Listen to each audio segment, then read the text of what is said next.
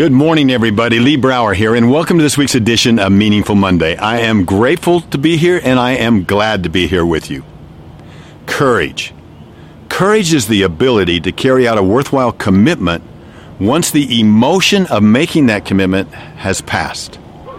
Last week, we all made commitments, or many of you did. I know I did, but I challenged you to make a commitment. Do you remember what it was? We talked about the subconscious mind. We talked about how 95% of everything that happens in the brain happens below the conscious level. And it's like rich soil.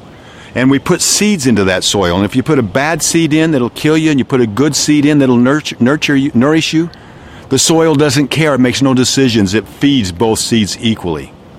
And that's the same way it is with the thoughts that we give it.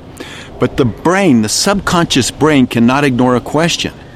And if we want to empower that subconscious brain to work with us 24 7, if we want to move into that spirit of abundance and of gratitude rather than that spirit of scarcity, then we can move into it through questions. And we call those empowering questions. And if we just ask the right questions to empower our subconscious mind to work for us, then it'll start working for us 24 7 and giving us answers. So the challenge question, the empowering question for last week was can I be the answer to someone's prayer today? And the commitment was to write it down and repeat it three times each morning. Let your subconscious have it. Let it go. Don't try to answer it. And off it goes. Can I share with you my first two days? Because at the end of the two days, I said, Whoa, what have I done? But at the end, in day one, I went to the gym a little bit later than I normally do. And I was finished, just finishing a workout. And as I was leaving, a young man in his late 20s called out to me, walked over, and he saw this shirt. This was the shirt that I was wearing, this one right here. And it says Wacky on it. And he looked at that shirt and he says, Are you affiliated with Wacky? And I said, Well, yes. And he says, Warriors Against Cancer and Kids and Young Adults? I said, Yes. And he said, Do you know Nick Rate? And I said, Of course I know Nick Rate. He's my bonus son. Now, in our family, we don't use the word step. And I'm blessed with amazing children including three bonus children. And, uh, and and how many of you get to? I mean, those of you that have stepchildren know how much you can still love them. But I was very blessed to know all three of my stepchildren from the day they were born. All right, bonus children. Excuse me. All right. So I said, yes, of course I know Nick. And he says, oh, what a great guy. What a great guy. He says, do you realize how many people's lives he's impacted, even to this day? And I said, probably not. I know that he's impacted many. He said, My brother's his age, and I'm a year older. We've been to your home. And we would both look at Nick and say, He's the kind of person that we want to be. He's the kind of person that likes everybody. He's the kind of person that attracts everything to him. And even to this day, his influence continues to influence me and influence others. Now, I was humbled by that. And as we continued to talk, he confessed to me that he had a desire to make a difference in this world, but he never thought that he'd be able to. Not like Nick. Now, this is a well educated young man, a well disciplined young man that has struggled, struggling in life a little bit with purpose. And as we got talking, we talked about the difference between ensu and pursue. When you pursue something, it's difficult to get it. But when you live your life right, that's ens, and then let it ensue, good things can happen. And as I talked to him, I said, You know, we all throw rocks into the pond of life, and they send out ripples, and we may not know where they go. I said, Young man, you've just thrown a pond, a rock, into the pond of life. And you've influenced me in a very positive way today. And you know what? I'm going to share your story. And that story is going to go out, and you're never going to know where it goes.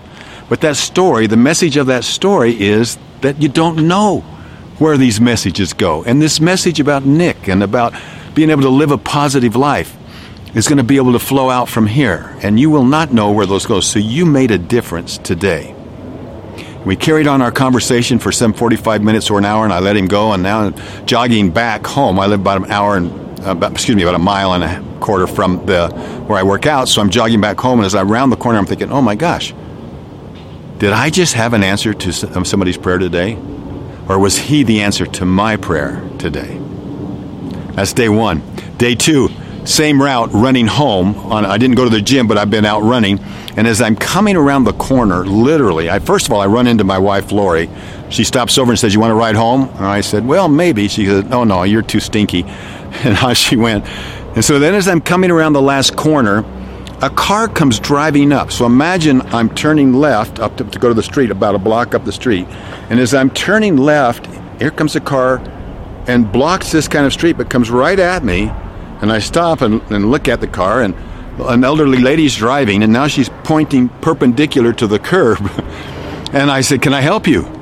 And she said, Oh, please, yes. She, I said, Well, so she rolled down her window. I said, What's wrong? And she said, Well, my son has been driving my car.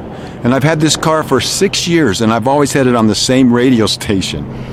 And I don't know what he did to my, my radio, but I can't find that station. Can you help me?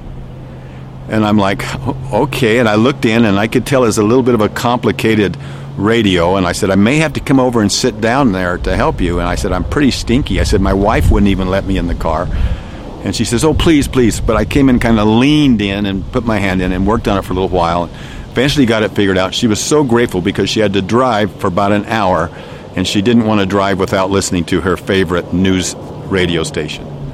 And I thought to myself, okay, am I going to keep asking this day after day and see what happens? But I promise you, if you approach, you may not see it in the moment. You may not see those ripples but if you put it out there, can I be the answer to somebody's prayer today?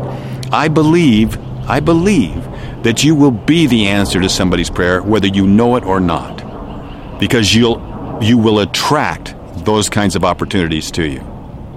Now, I'm going to suggest this. Let's keep this question going for a while. Maybe throughout the month of July.